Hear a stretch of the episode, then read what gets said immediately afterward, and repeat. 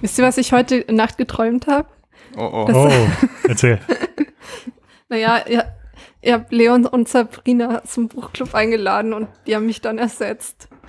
Wirklich? Ja, also halt eine Folge, weil dann war halt nicht mehr Platz. Die haben halt meinen Platz eingenommen und dann dachte ich so, ja toll, und jetzt habe ich das Buch extra gelesen. Ja, genau, dass du jetzt nicht mehr Teil des Clubs bist, war nicht so schlimm. Ja, Das war halt nur, nur für eine Folge. Ich war Ach. schon ein bisschen, schon ein bisschen traurig. ja. Aber das, das wird nicht passieren. Ja, ja. Ihr bereitet das bestimmt schon vor. bestimmt schon so Pläne. Notfallplan. Das wäre dann, äh, wir haben ja jetzt irgendwie dreimal verschoben. Du, du wärst dann heute angekommen und äh, hättest gemerkt, dass wir schon längst aufgenommen hätten mit, mit Leon und Sabrina. und Genau, naja, wir haben Die Folge schon raus ist. gemacht, einfach nur für Spirit, genau.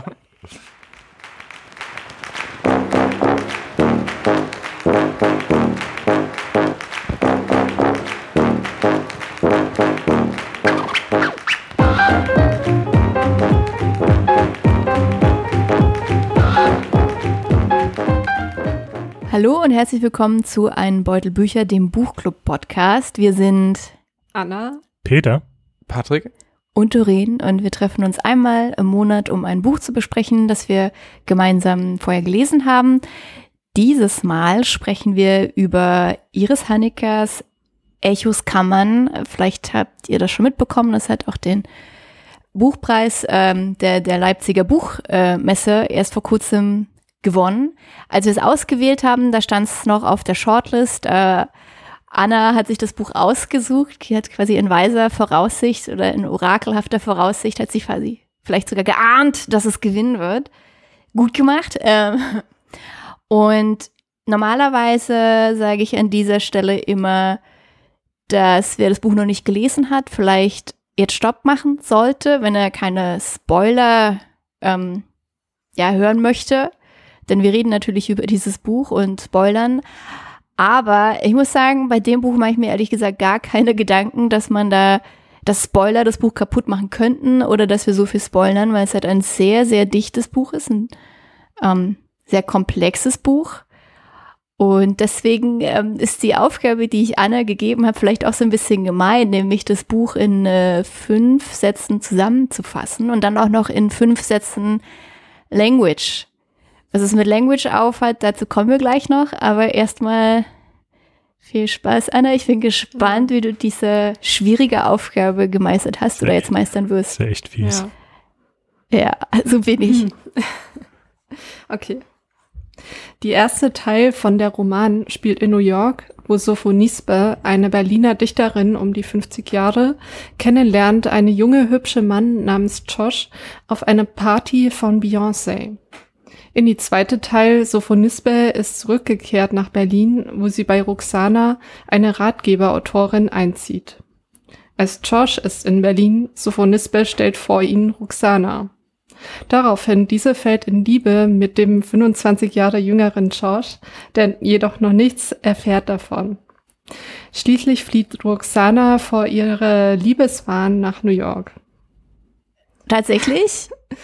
Ich finde es also super gemacht. Klang ziemlich Also das- authentisch, ja. Ja, Ja, ich fand's, also es macht irgendwie, es macht irgendwie Spaß. in, in Language zu sprechen. Ja, also nicht zu sprechen, aber zu schreiben. Irgendwie, weil man, dann kann man halt auch diese, äh, diese Redewendungen halt so direkt ins Deutsche übernehmen, die ich im Englischen ein bisschen merkwürdig finde, aber irgendwie ist es auch ein schönes Bild. Ja. Und gerade dieses, ähm, sie fällt in Liebe, finde ich, passt in dem Kontext auch irgendwie total gut. Ja. Mhm. Ah, du hast quasi überlegt, wie du es auf Englisch sagen würdest und dann hast du es eins, also quasi eins zu eins übersetzt, Wort für Wort. Nee, ich habe so, so ein bisschen gemischt. Okay, auch ein Ja. bisschen gemischt. Ähm, ja, die, die Language, das ist ja quasi das, was, also wir, wir reden ja nicht. Also wir dürfen, ja- wir haben ja so, so ein Sprechverbot hier äh, im Buchclub-Podcast ähm, während des Monats, in dem wir das Buch lesen, damit wir nicht schon unser Pulver verschießen. Und aber natürlich mogeln wir alle so ein bisschen. Und was ich zum Beispiel während des Monats immer wieder gehört habe, oh, diese komische Sprache. Ähm, Ja, wir haben schon ein bisschen gerantet. Ja, Also ich habe es von, von Patrick habe ich es gehört, der fand es eigenartig. Ne? Also nochmal zum Kontext. Ähm, Sophonisbe schreibt von ihrer Zeit in New York und in den Text, in den Romantext sind dann immer wieder solche Einschübe drin, die eben in dieser ja so hm, ausgedachten Sprache, sie nennt sie Language, auch anders geschrieben, also so quasi wie wenn man Language äh, Deutsch schreiben würde, ne? also es ist, wie es halt ausgeht, so phonetisch quasi. Ähm, in der sind, also in dieser Sprache sind die verfasst und es hört sich sehr, nach sehr gebrochenem Deutsch halt an. Und ich weiß es von, von Patrick, ich habe es von Anna gehört, die fanden es komisch. Wie war es für dich, Peter? Also meine erste Reaktion war, dass ich ein bisschen irritiert war. Also ich fand, es war, es las sich einfach nicht gut, tatsächlich. Es hat mich nicht mega krass gestört. Ich habe mich auch gefragt, was es ist. Also es wird ja auch so ein bisschen erklärt, warum sie in dieser Sprache spricht im Roman. Nämlich weil sie gerade in, also in Amerika ist, als sie das schreibt. Und in Amerika redet sie halt Englisch, aber gebrochenes Englisch, weil sie ja eigentlich Deutsche ist und Englisch mit äh, Akzent. Und sozusagen um dieses Erleben oder dieses Gefühl in die ihre Dichtung reinzupacken, schreibt sie halt in diesem gebrochenen Deutsch. Was ich, was mich manchmal ein bisschen irritiert hat, war, dass wenn englische Sätze und Phrasen drin waren, waren die perfekt, soweit ich das gesehen habe. Also da war überhaupt kein, also scheinbar konnte sie gutes Englisch, aber hat es dann trotzdem so übertragen. Ähm, ich bin nicht, es hat mich nicht mega gestört, aber ich bin auch nicht so richtig warm geworden damit. Also ich war immer froh, wenn es dann wieder im normalen, normaler Sprache weiterging, ehrlich gesagt.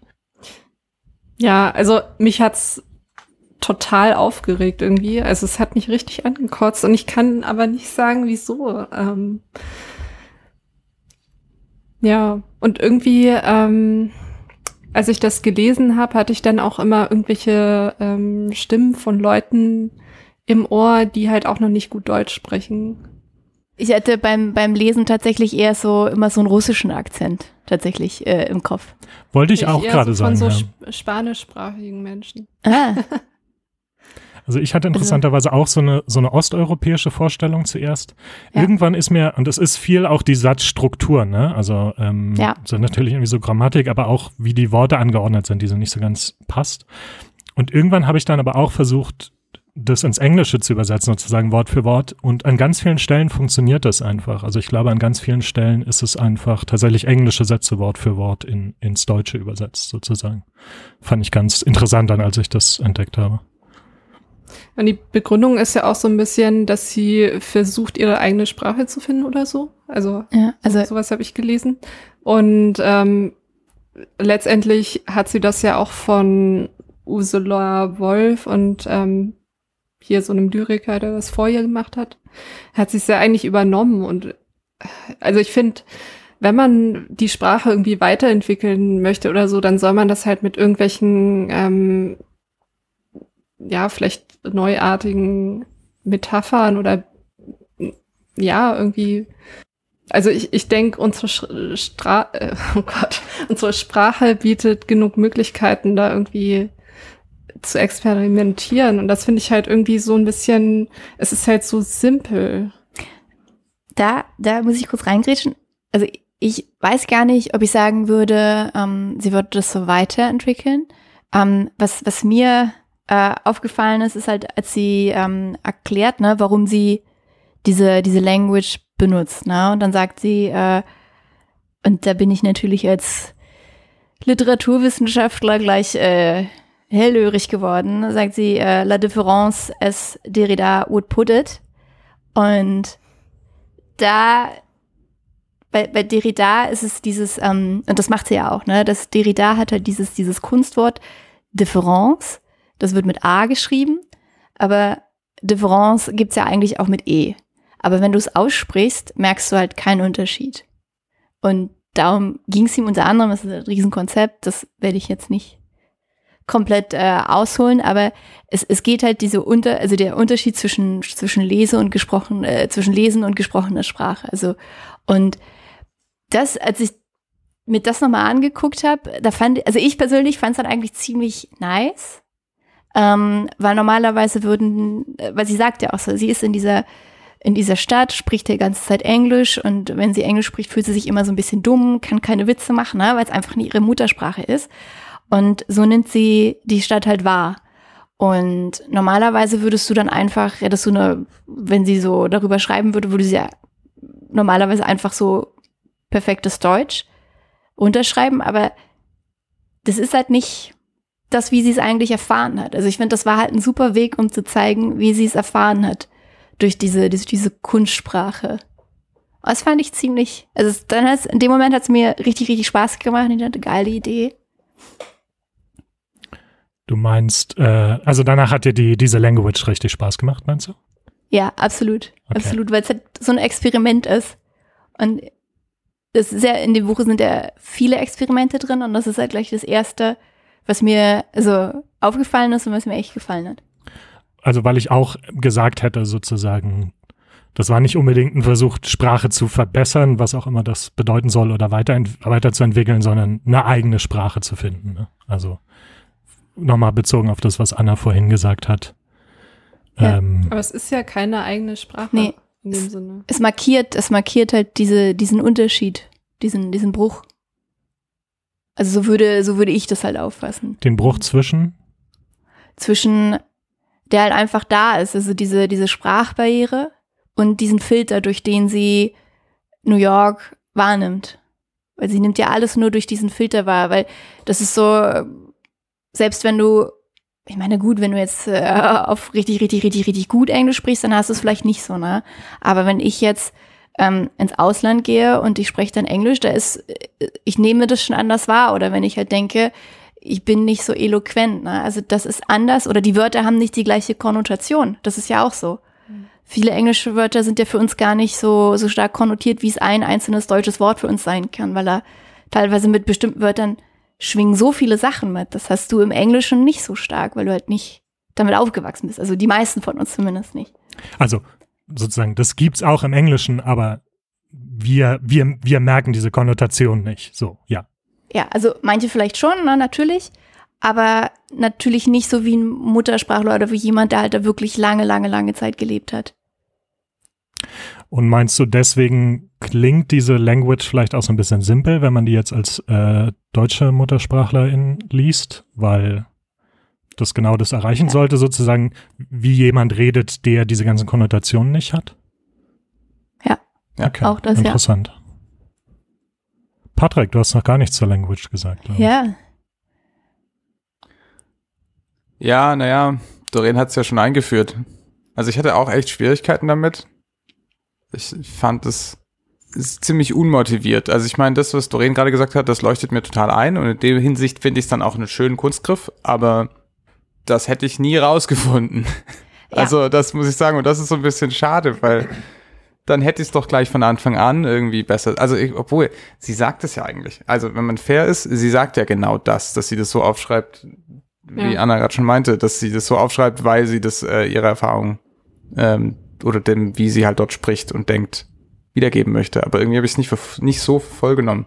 Gleichzeitig, vielleicht ist es auch die Art und Weise, wie diese Lang Language äh, funktioniert. Vielleicht hätte es auch eine andere getan. Weiß ich nicht. Ja, also, ja, okay, sie hätte vielleicht noch mehr damit spielen können oder so.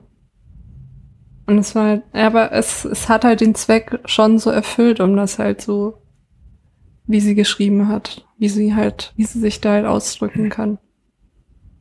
Es war halt, also ich habe mich auch immer durch diese Abschnitte gequält. Ich war immer happy, Mhm. wenn sie vorbei waren. Ja. Ja, muss ich ehrlich sagen. Also, Ja. weiß ich nicht.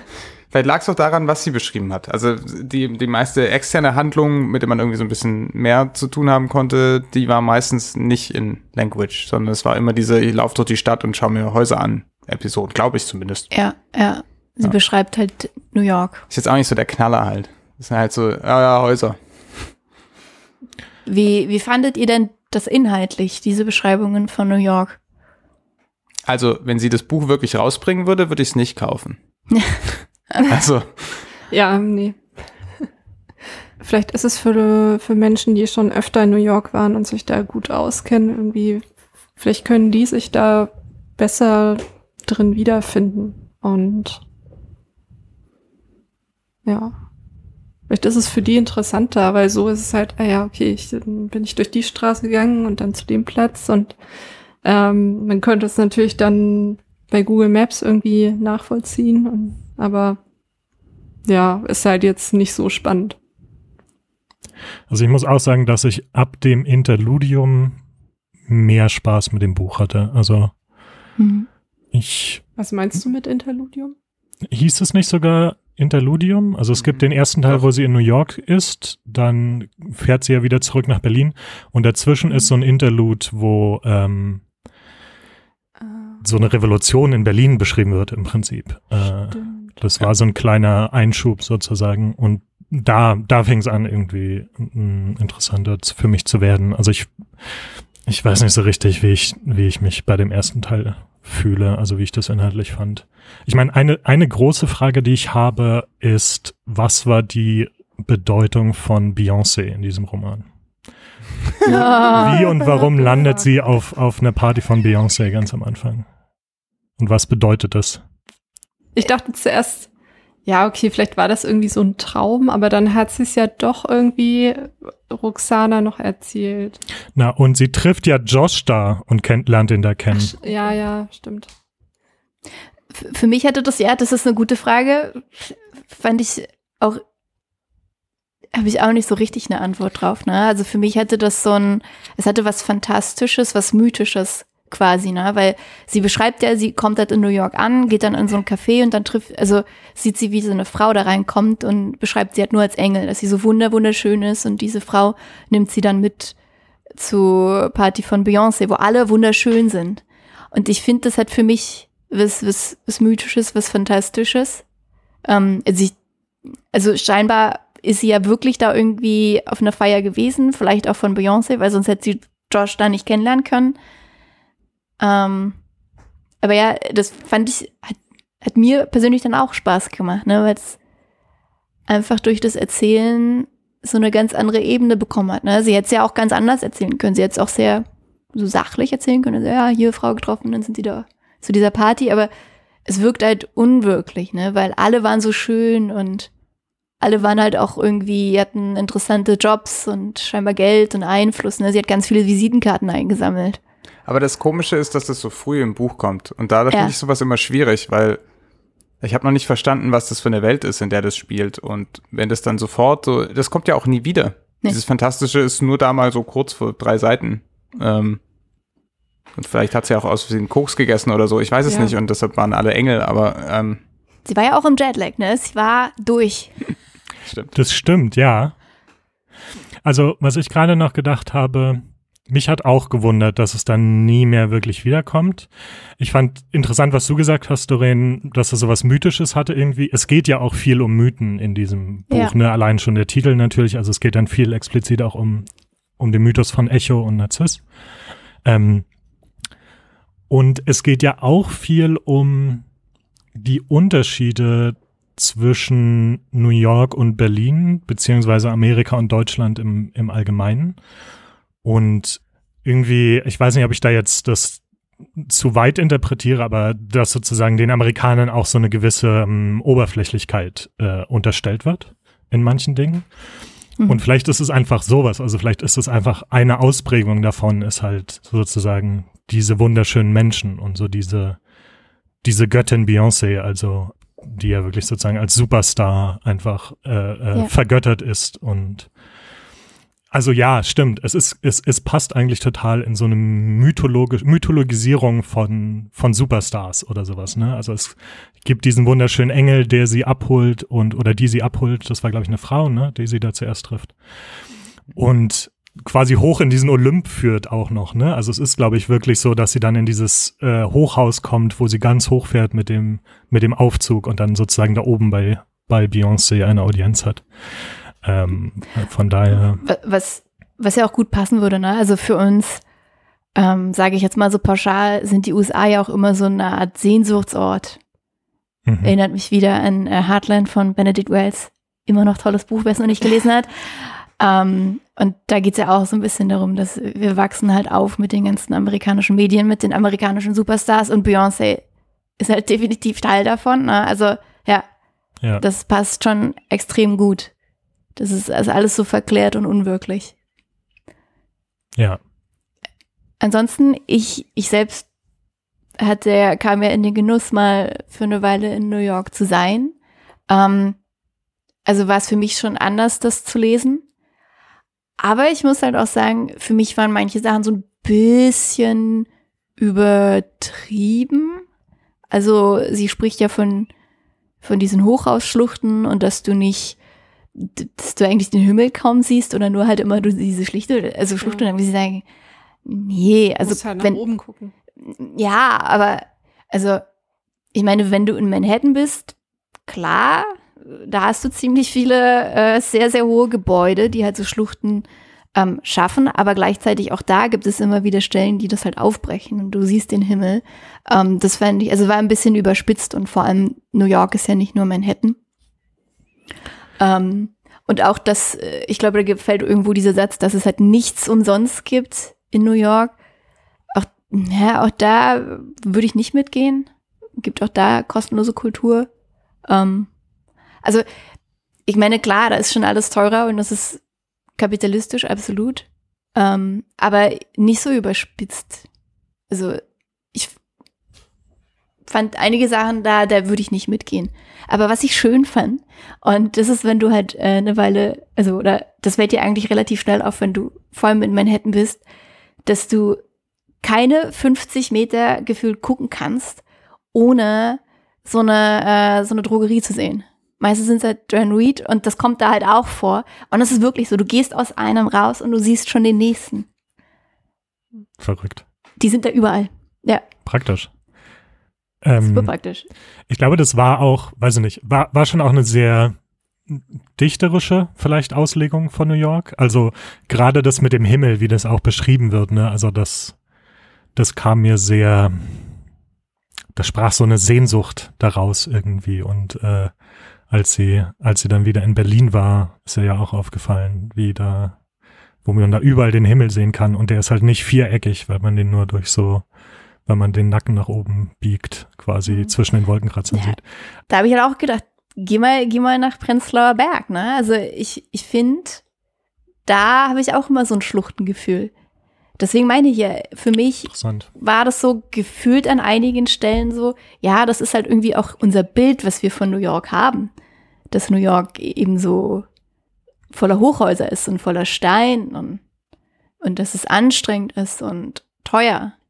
Aber was ich meine ist, glaube ich, ähnlich wie mit dem, mit der Language, vielleicht, es geht ja vielleicht eher um das Gefühl, was sie da hatte und nicht darum, also es, die, der Unterschied zwischen Dichtung und Realität ist ja auch nochmal ein wichtiges Thema später im Buch und irgendwie frage ich mich da, ob das da nicht genauso ist. Also dass, dass es da eher darum geht, wie sie sich da fühlt, als wie es tatsächlich ist, sozusagen. Also sie fühlt sich halt eingeengt und nicht irgendwie mit der Natur verbunden in dieser Stadt.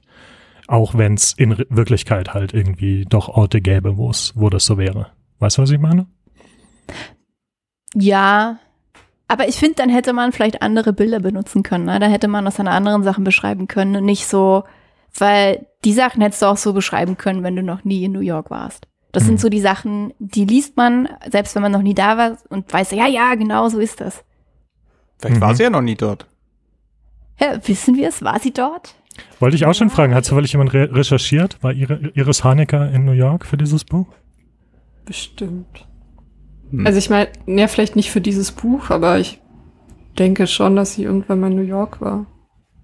Okay, der, der, der Roman ist voll mit vielen verschiedenen Themen und Experimenten. Ne? Also ich habe mir aufgeschrieben, also das ist auch das, was ich so spannend fand, ne? dass es so dicht ist und mit verschiedenen ähm, ja, Stücken quasi.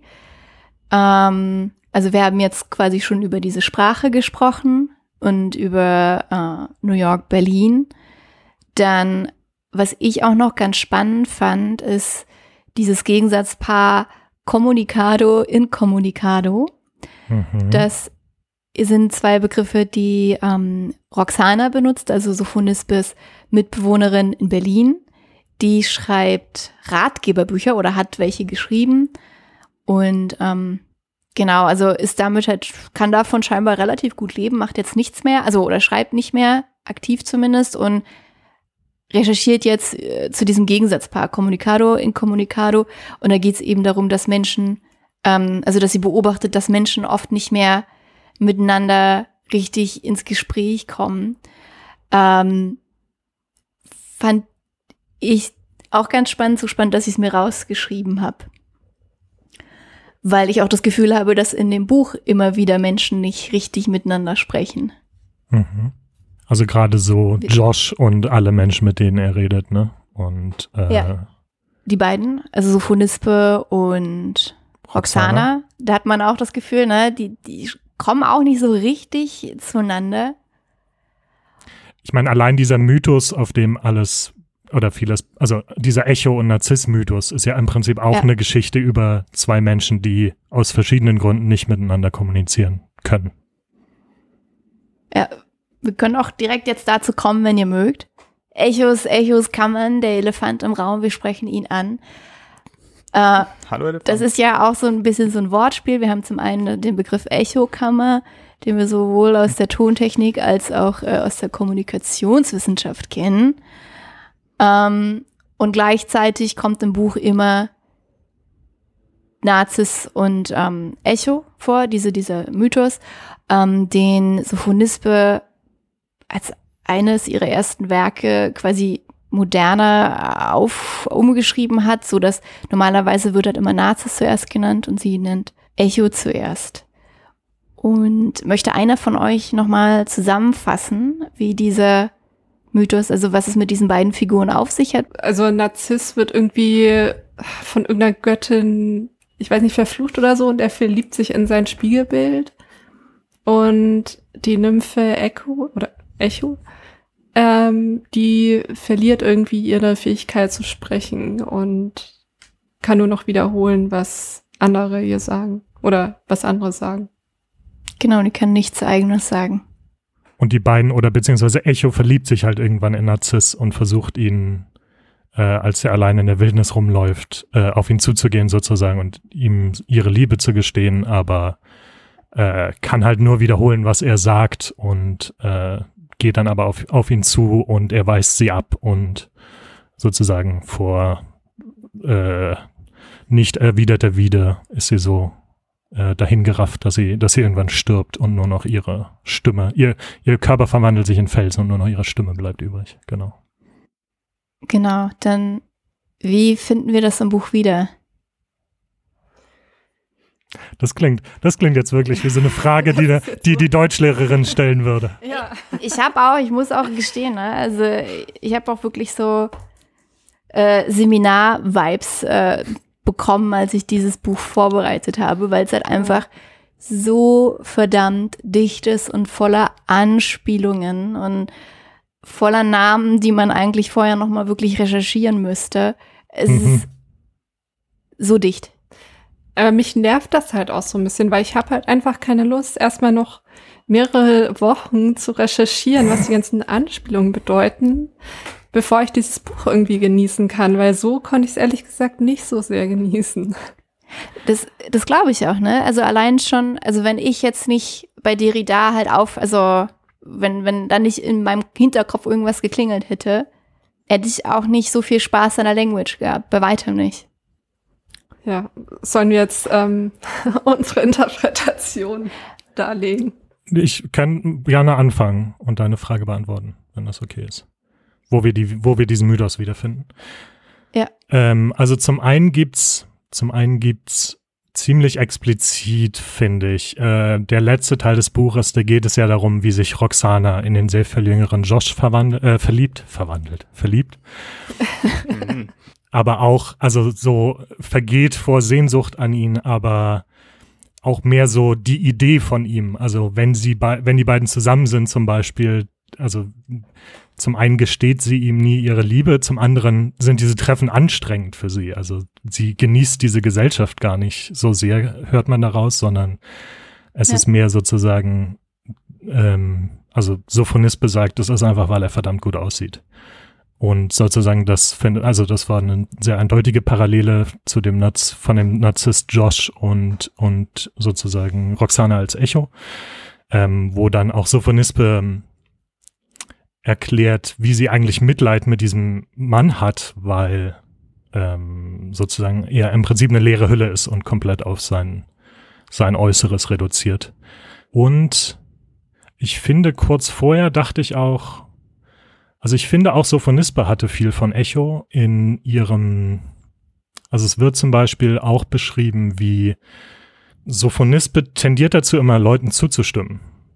Hatte ich den Eindruck, ne? Oder das wird irgendwo auch explizit gesagt. Also man hört selten irgendwie Sophonispe ihre eigene Meinung sagen, sondern, sondern sehr oft ähm, liest man ihre Gedanken, was sie eigentlich denkt und hört dann, wie sie zustimmt, sozusagen. Ähm, das war so ein bisschen, das war so ein bisschen mein Eindruck.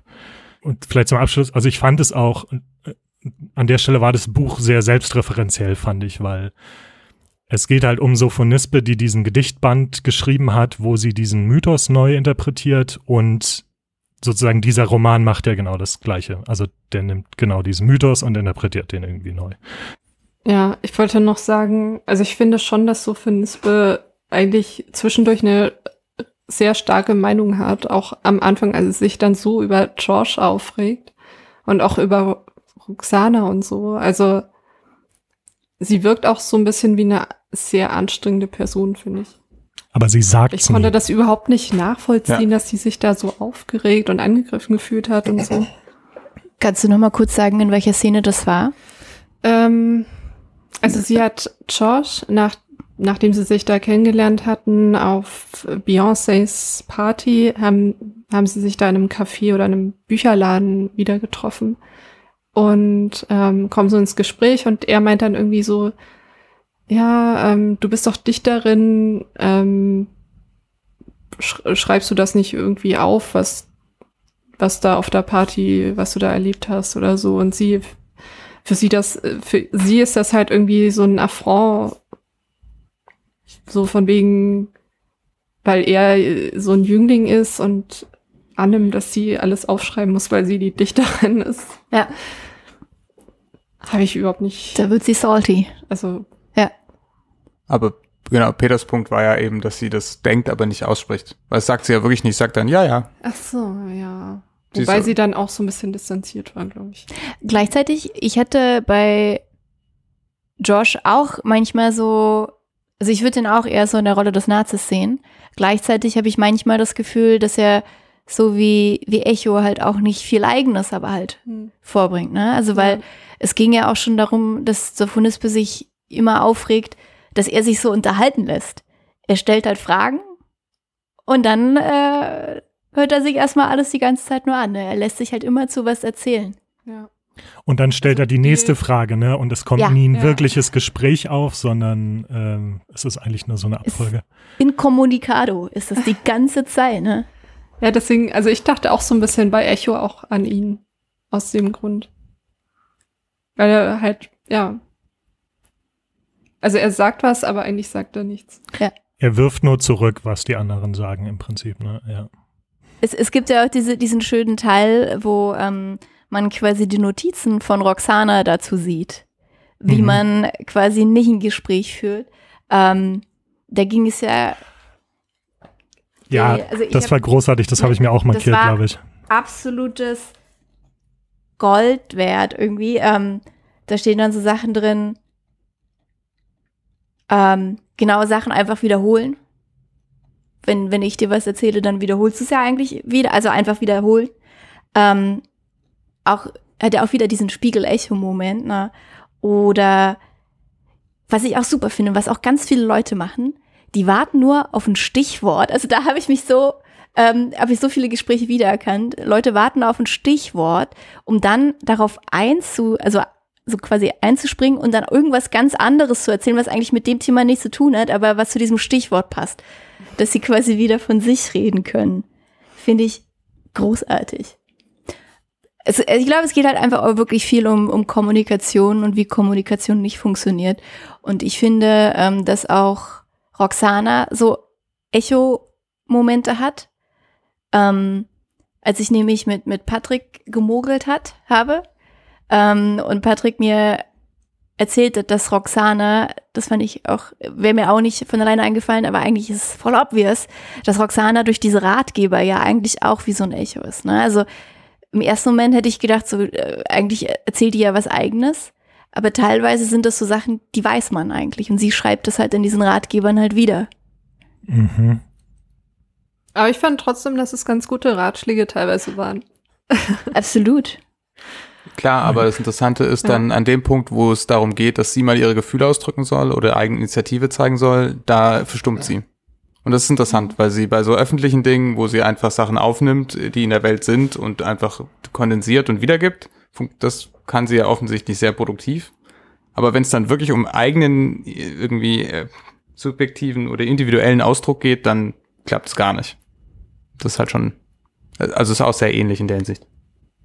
Hm. Habe ich gar nicht so wahrgenommen.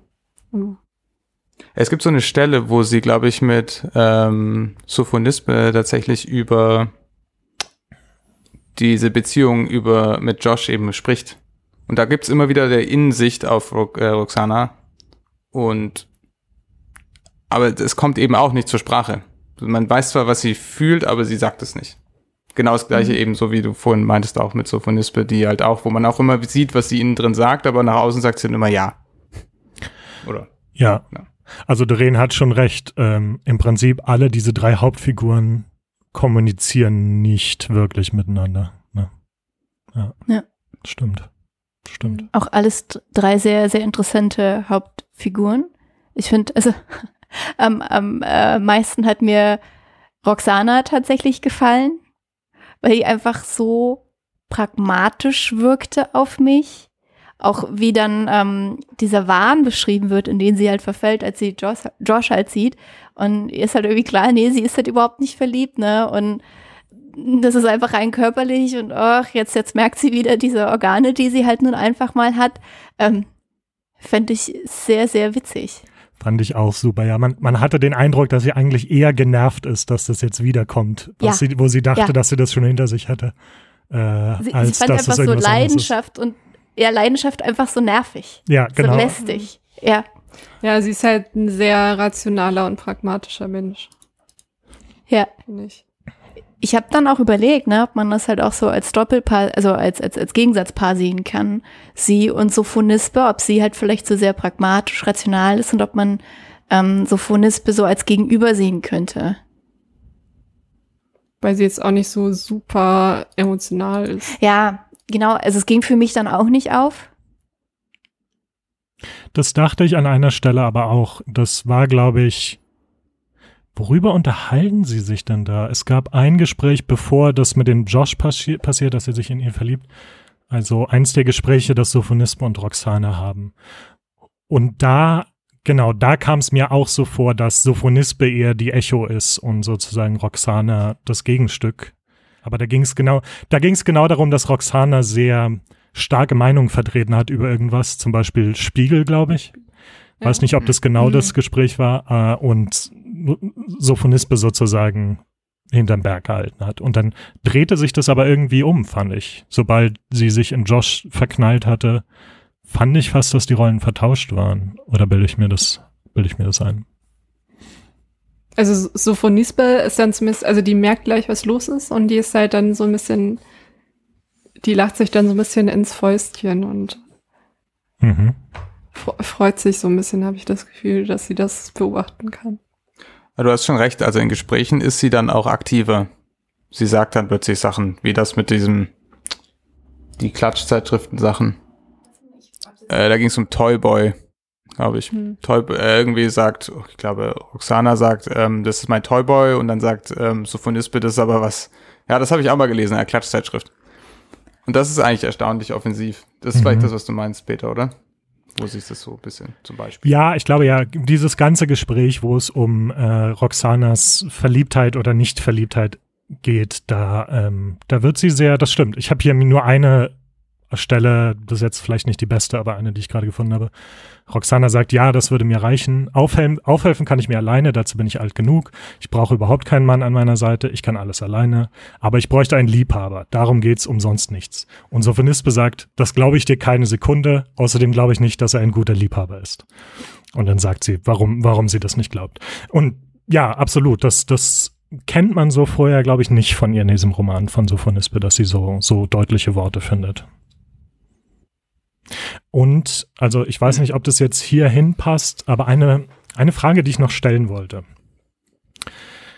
Ähm, also es ist wie gesagt sehr viel drin in dem Roman, da gebe ich Doreen recht und wir haben ganz viele Sachen noch nicht mal genannt. Ähm, und eine Sache, die ich sehr irgendwie spannend fand, wo ich aber auch eine Frage hatte, war die Geschichte mit ihrem Ex-Mann. Also Ja, ja. es gibt sozusagen einen Mann in Sophonispes Vergangenheit, den sie nicht mehr beim Namen nennt und ähm, mit dem sie eine sehr schlechte toxische Beziehung hatte und von dem sie jetzt nichts mehr weiß. Und dann gibt's diese Episode, äh, jetzt Spoiler Alert wieder, aber ähm, sie erzählt immer anderen Leuten, dass sie, wenn, wenn sie ihn vor sich im Dreck äh, sterben sehen würde, dann würde sie ihm nicht helfen. Und dann kommt es tatsächlich genau dazu und das ist so eine komische Symmetrie und irgendwie ist sie wieder in Berlin und geht die Straße entlang und bemerkt so ein Auto, also wie ein Autofahrer einen Fahrradfahrer anfährt quasi und dieser Fahrradfahrer war halt dieser Mann und jetzt liegt er da wirklich im Sterben auf der Straße. Und das, also fand ich ganz interessant. Also es geht dann, da geht es dann sozusagen um das Verhältnis von Dichtung und Realität und dass sie das sozusagen, die, dass dieser Wunsch jetzt real geworden ist, fand sie eigentlich gar nicht so geil. So und ähm, die der Wunsch selbst oder die Dichtung, wie sie sich das vorgestellt hat, ist eigentlich sozusagen das Interessante. Ähm, was ich mich, also äh, das wurde eingeleitet, diese Episode wurde eingeleitet mit den Worten, irgend, es, und dann geschah etwas, was ihr Leben für immer verändert hat. Und was, was ich mich gefragt habe im Rest des Buches ist, was, also was genau hat das geändert in, in, in ihrem Leben? Das, das, habt ihr das, wisst ihr, was ich meine? Habt ihr das irgendwie rausgelesen? Weil mein Eindruck war, dass man dann gar nicht mehr so viel hört von Sophonispe und ihrem Leben, wie das weitergeht. Also Stimmt. sie, sie sagt dann, also die Stelle habe ich mir auch angestrichen, ne? sie sagt ja dann, äh, sie, also, oder sie resoniert dann so, dass sie wieder was über Kunst und Leben gelernt hat und sagt dann, ähm, dass die Dichtung großartig ist und die Wirklichkeit platt, anstrengend und blöd und dass es viel schöner ist, sich etwas auszudenken, als in die Tat umzusetzen. Mhm. Und wenn man das natürlich unterschreibt, dann verändert das dein Leben ja dann, also wenn du so lebst, dann verändert das dein Leben. Ähm, dann, dann, dann, also sprich, dann würde es halt, wäre es immer besser, sich was auszudenken, als wirklich irgendwas zu tun. Und du meinst, das würde dazu führen, dass man nichts mehr wirklich tut. Ja, Das ist interessant. also vielleicht auch die, die großen Sachen nicht, ne? Also klar, du gehst ja trotzdem noch einkaufen und mal duschen. Mhm. Aber du, ach so, du hast keine Träume mehr oder versuchst nicht mehr, die umzusetzen zumindest. Du hast nur noch Klingt so, Träume. oder? Interess interessanterweise, was mir jetzt mit dem Gespräch davor auffällt, ist, danach fängt es an, dass Sophonispe ihre, ihre Haltung verändert, ne? Also, dass sie da auf einmal dann direkter wird und, und, und, ähm, sozusagen mit Roxana in den Gesprächen sagt, was sie, was sie denkt. Stimmt, ja. Ich weiß jetzt nicht, in wie, wie sehr ich das in Verbindung setzen kann. Interessant ist das, was Doreen gerade gesagt hat, ist ja dann auch das Ende des Buches. So ein bisschen. Also dieses, man kann sich so einen schönen Plan machen, aber wenn man den dann anschaut und dann die Wirklichkeit und wie es wird, dann verzweifelt man darüber eigentlich nur. Ja. Also es scheint auf jeden Fall irgendwie äh, wichtiger gewesen zu sein. Ist mir jetzt auch gerade überhaupt nicht aufgefallen, aber Kannst du noch mal ähm, ausholen zum Ende? Für, dann muss es. inwiefern du meinst, ähm, dass es mit dem Ende zusammenpasst? In den letzten Seiten, zwei Seiten, ich glaube, das ist so von Nispe, die über irgendetwas nachdenkt und dann gibt's halt eben so Sätze wie so schön ist ein neuer Plan und darum lässt man sich von ihm zur Verzweiflung treiben und wird verrückt an ihm und an sich selbst. Weil der Plan so schön ist, seine Verwirklichung aber stets in weiter Ferne. Was ja total parallel läuft mit dem ähm, Dichtung ist schön und einfach, Verwirklichung macht keinen Spaß. Es gibt tatsächlich auch eine Stelle, wo es um, wo die Begegnungen zwischen Josh und äh, Roxane beschrieben werden, der auch direkt darauf Bezug, Bezug nimmt, finde ich. Äh, da steht, die Begegnungen selbst allerdings waren schwere Arbeit, denn die fanden nicht in ihrer Par Parallelwelt statt, sondern in der Wirklichkeit. Ja. Ja. Also dieses Thema Dichtung versus Wirklichkeit ist ja tatsächlich, ja genau, ist auch genau das Thema von dieser Liebesgeschichte im Prinzip zwischen Josh und Roxana. Und am Ende, das Ende ist ja im Prinzip, sie, Roxana reist nach Amerika und besucht sozusagen die Orte, wo Josh war oder sowas. Ja. Und in dem Moment löst sich das halt alles auf, wenn ich mich richtig erinnere. Ne? Also dann ist ihr Wahn vorbei. Und das ist vielleicht, ist vielleicht genau das auch wieder. Also sie hat sich das alles so mythisch vorgestellt und hatte so diese, genau diese in ihrer Parallelwelt gelebt. Und sobald sie an diesen realen Orten ist, wo Josh real war, ist es halt, ist es halt Realität und nicht mehr Dichtung und der Wahn ist vorbei. Weiß ja nicht, ob man das so Ist interpretieren könnte. Ja, finde ich interessant, ne? Da wird's halt aufgelöst. Und Dichtung und Wahrheit, ne? Oder Dichtung und Realität, kann man ja auch ganz gut den Bogen dazu schlagen, zu dem, wo wir, worüber wir zuerst gesprochen haben, nämlich über die Sprache, in der sie ja versucht, das miteinander, also dieses Gegensatzpaar Dichtung und Wahrheit miteinander zu verknüpfen. Also diese Schwelle halt irgendwie, oder diese, diese, diese Grenze eben auf, also aufzulösen oder halt eine, also diese Grenze verschwinden zu lassen, so dass, weil du hast ja zum einen diese reale Erfahrung, die du aber nicht in Dichtung richtig, richtig gut irgendwie ähm, umsetzen kannst und dann diese Language vielleicht als Möglichkeit zu sehen, diese Grenze verschwimmen zu lassen zwischen Dichtung und Realität. Wisst ihr, was ich meine? Ja. Okay. So, nach solchen mythologischen und ähm, ja, dichten Themen habe ich noch ein, ein ganz leichtes für euch, weil, wie gesagt, das Buch hält ja, äh, der Roman enthält sehr, sehr viele verschiedene Sachen, unter anderem auch diese Ratgebertexte. Und ein Ratgebertext, der ist mir so, da habe ich mich, also habe ich so viele Situationen halt wiedergefunden, dass ich den jetzt noch mal kurz äh, vorlesen möchte und äh, darüber kurz mit euch sprechen müß, möchte, weil ich habe einfach gedacht so, ja genau so ist es. Und der kam halt auch so überraschend aus dem Nichts. Ich habe ein bisschen Angst, ehrlich so. gesagt. Nein, der Oh, heißt fremde Küchen. Oh ja. In fremden Küchen die dort geltenden Regeln einhalten und keineswegs die eigenen durchzusetzen versuchen. Höchstens, und zwar nur, um wirtschaftlichen Schaden oder allgemeine Gefahr abzuwenden, von den eigenen Regeln berichten. Keinesfalls mehr, nicht drängen, nichts vorschreiben. Und Achtung, die Küche ist so intim wie die Unterwäsche. Ja. Und also, ich dachte so, ja, man, man kennt es total, oder? Also es ist so, ich würde nie darauf kommen, sowas zu schreiben. Und ich habe auch nie gedacht, dass das irgendwie so eine Erfahrung ist, die noch viele andere gemacht haben. Aber ja, ich kenne das, ne? Wenn man zum Beispiel mal so in WGs gelebt hat oder so, dann gibt's halt Regeln, wie der Geschirrspül äh, eingeräumt werden muss, ne? Oder wie die Pfannen gestapelt werden dürfen. Und das darf nicht anders sein. Das stimmt. Also allein schon, allein schon, wo welches Geschirr hingehört, ne? In welche, Ja. in Ja. welchen Schrank die Tassen kommen und ob die oben oder unten stehen und ob die mit der Öffnung nach oben oder unten äh, hingestellt werden und so. Ja. Stimmt. Und ob man die Spülbürste oder den Spüllappen benutzt zum Abspülen. Ja. Mhm. Jeder hat seine eigenen Regeln und die, wie dich die Leute angucken, ne? wenn du aus Versehen, weil du es ja nicht besser weißt, den falschen Lappen nimmst. Ist auch großartig, dadurch kann immer niemand mit äh, beim Geschirrspüler ausräumen helfen, weil es ist halt immer so ein Riesenchaos, bis man rausgefunden hat, wo es denn hin muss. Ja, das ist ein emotionales Minenfeld, würde ich Ja, sagen. ja. Sprichst du eigentlich von unserer Küche? Das habe ich jetzt mich halt auch gefragt, ob du, ob du von konkreten, an konkrete Küchen denkst und konkrete Küchensituationen. Es, es gibt da so eine Küche, die ist sehr klein, aber hat sehr viele Minen. Oder, oder ob wir bei dir immer in die Küche kommen und da deine Regeln verletzen und das deine Art ist, uns das jetzt mal zu sagen oder so. Also ich würde von mir aus ja sagen, dass ich überhaupt nicht solche Regeln habe und dass bei mir laissez-faire ist.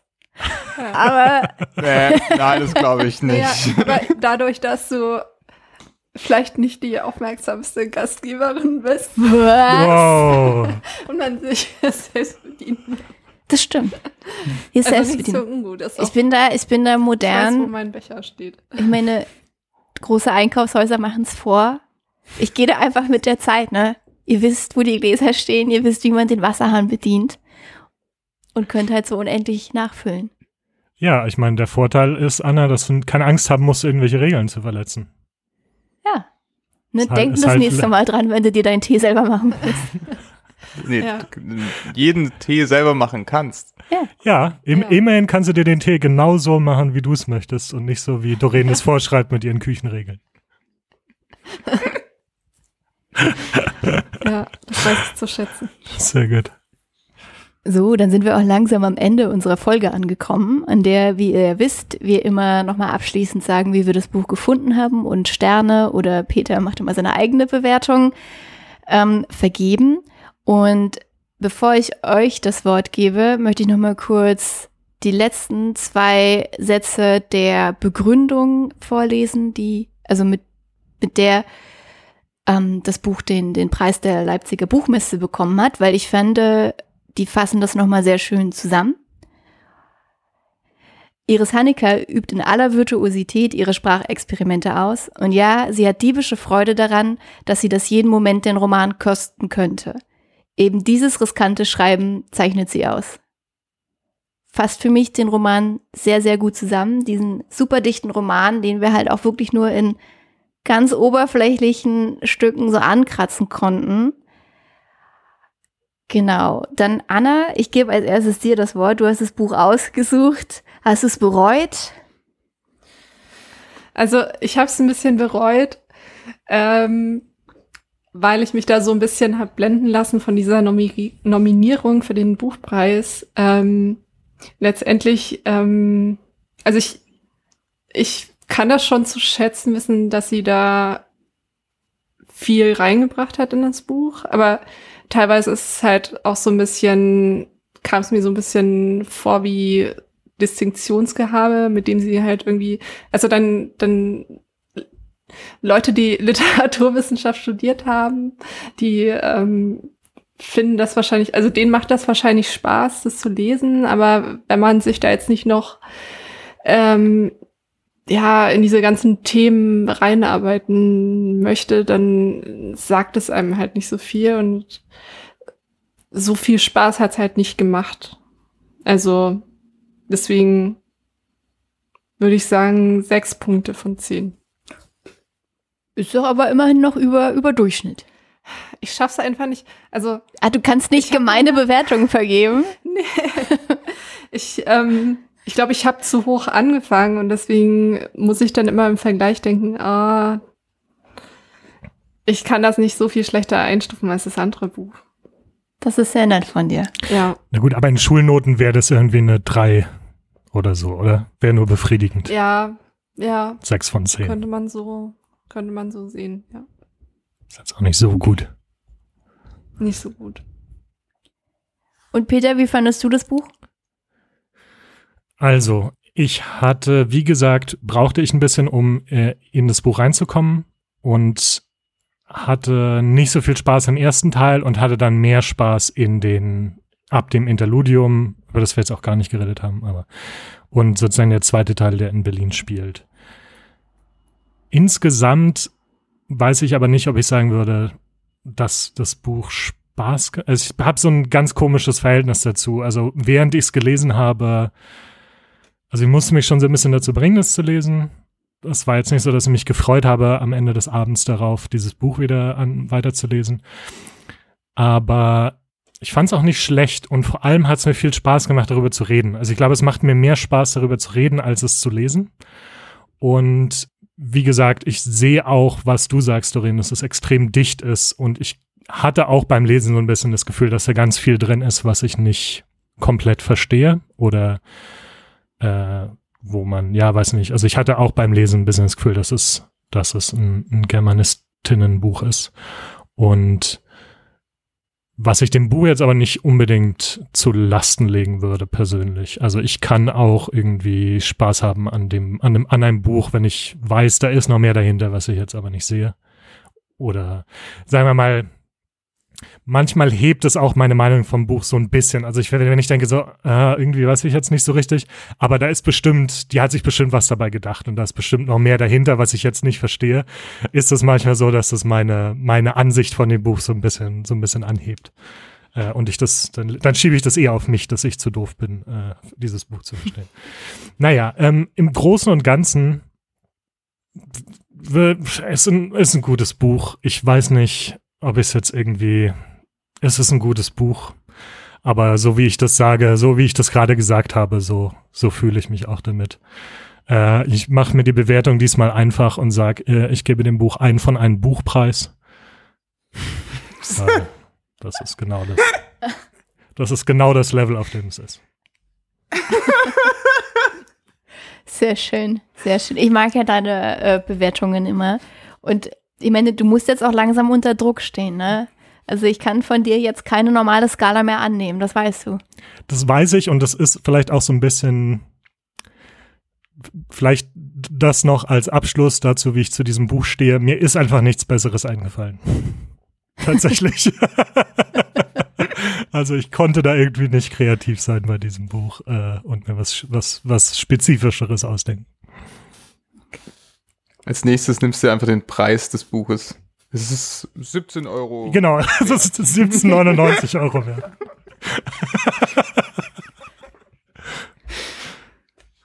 So, Patrick, wie, wie viel ist das Buch denn für dich wert an, an Sternen oder was auch immer du dir ausdenken möchtest als Bewertungsskala? Ja, ich muss dieses Mal tatsächlich für das Buch die Skala ändern. Ich muss meine Skala auch ändern, weil ich das gleiche Problem habe wie Anna, dass ich mittlerweile einfach immer mich nur noch zwischen fünf und acht bewege oder sowas.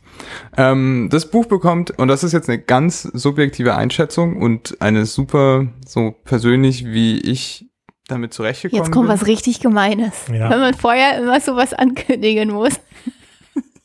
Los, hau raus. Nee, so hart ist es nicht. Es kriegt äh, zwei von vier. Ah, okay. Aber es ist in der unteren Hälfte damit. Äh, und der Grund ist unter anderem eben auch in der Jurybegründung vom Buchpreis, wo sie halt eben sagen, dass sie so damit spielt, äh, so mit Erzählungsweisen spielt und so weiter und dabei Gefahr läuft, den Roman zu verlieren. Und meiner Meinung nach hat sie den Roman dabei verloren. Die Art und Weise, wie sie das abgewogen hat, wie viel ex sie experimentiert und wie viel Geschichte noch drin ist und so weiter, fällt für mich genau in so eine Lücke oder in so einen, so an so einen Punkt, wo es einfach nicht so richtig funktioniert. Also für mich ist es entweder ist es super stark auf Sprache ausgelegt, auf Emotionen, auf Gefühl, auf einen Eindruck, den es transportiert, sowas halt wie Lyrik. Ähm, oder es ist etwas sehr Rätselhaftes, etwas, wo man irgendwie knobeln muss. Und es gibt aber eine Interpretation, in der, wenn man sich das, wenn, wenn, wenn man die Geschichte aus der Sicht sieht, dann fällt alles genau an den richtigen Platz und dann ergibt alles Sinn. Und das kann auch tatsächlich mit Referenzen funktionieren und so weiter. Das muss jetzt nicht immer nur eine Abenteuergeschichte sein. Und also auch etwas, wo der Textsinn selbst in sich irgendwie versteckt ist und so weiter. Und bei ihr ist es aber so eine Mischung aus allem drei, was dann dazu führt, dass die Sachen weder eine sehr starke emotionale Sache haben und einen starken Eindruck, noch eine klare Auflösung. Also die Sachen, die wir diskutiert haben, alle, waren alle so, ja, das könnte so sein und vielleicht hat sich das hier so verschoben, aber vielleicht ist es auch einfach nicht so und ähm, naja, wer weiß. Also wir wissen halt nicht, wie viel davon einfach mit Absicht so geschrieben ist oder einfach so schwammig am Ende und so einfach so viele verschiedene Aspekte und schillernde Dinge, dass am Ende man sieht überall Muster drin.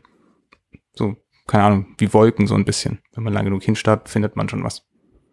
Ähm, genau, deshalb äh, nur zwei von vier von mir, auch obwohl ich also das gleiche hatte. Ich habe auch oft so Stellen gehabt, wo ich dachte, ach, das ist ja interessant oder guck mal, das hängt mit dem zusammen, aber es hat irgendwie am Ende keinen Eindruck hinterlassen kein, kein zusammenhängenden. Ich wüsste nicht, was das um was es in dem Buch geht oder was es für, für mich bedeutet.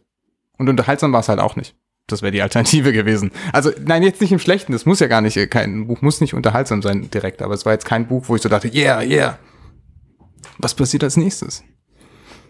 Ja.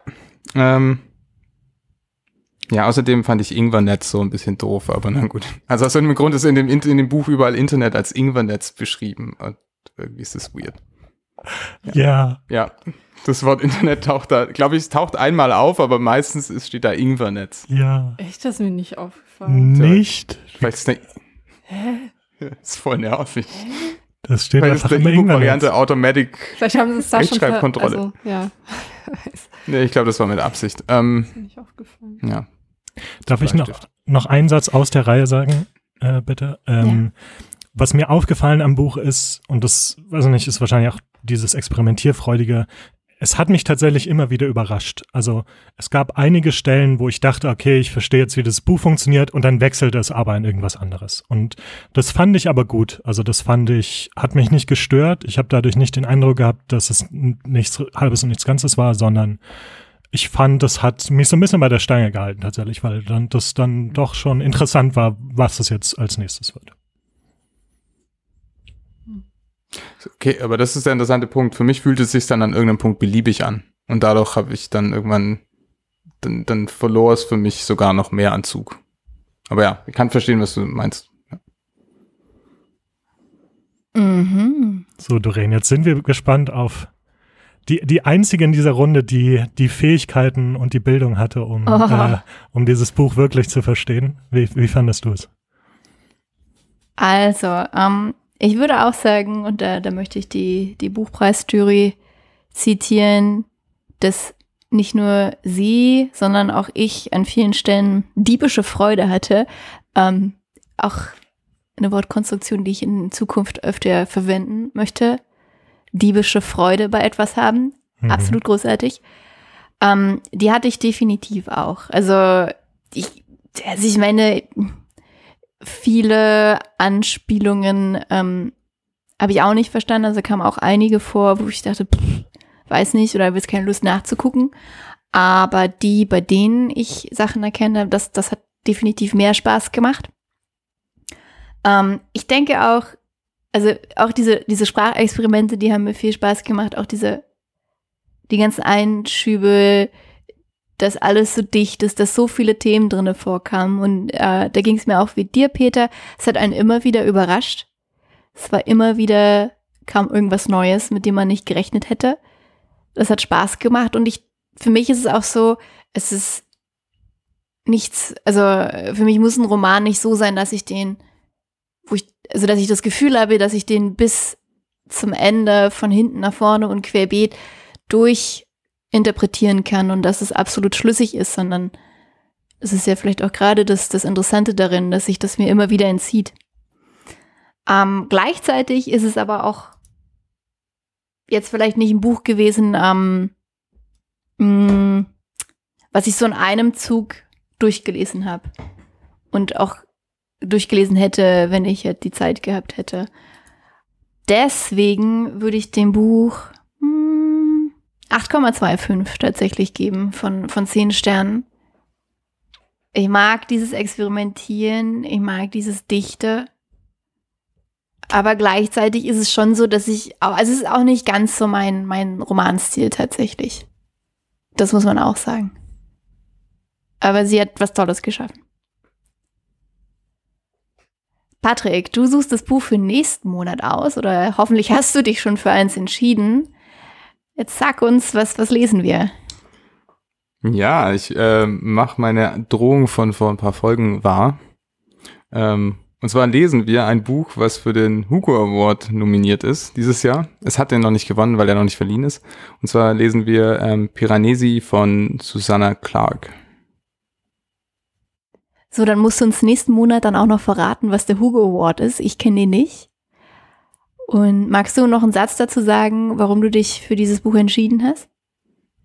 Ich glaube, es ist ein guter Anschluss vielleicht gerade an das Buch, was wir dieses Mal gelesen haben, ähm, weil es, also es geht um eine Figur, die in einem unendlich großen Haus mit unendlich vielen Räumen, die unendlich groß sind, ähm, versucht etwas zu finden.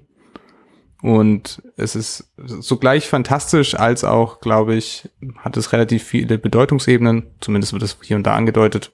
Ich weiß nicht, ob es wirklich so ist. Ja, das klang spannend als Kombination. Super, dann, dann klingt das nach einem spannenden Juli.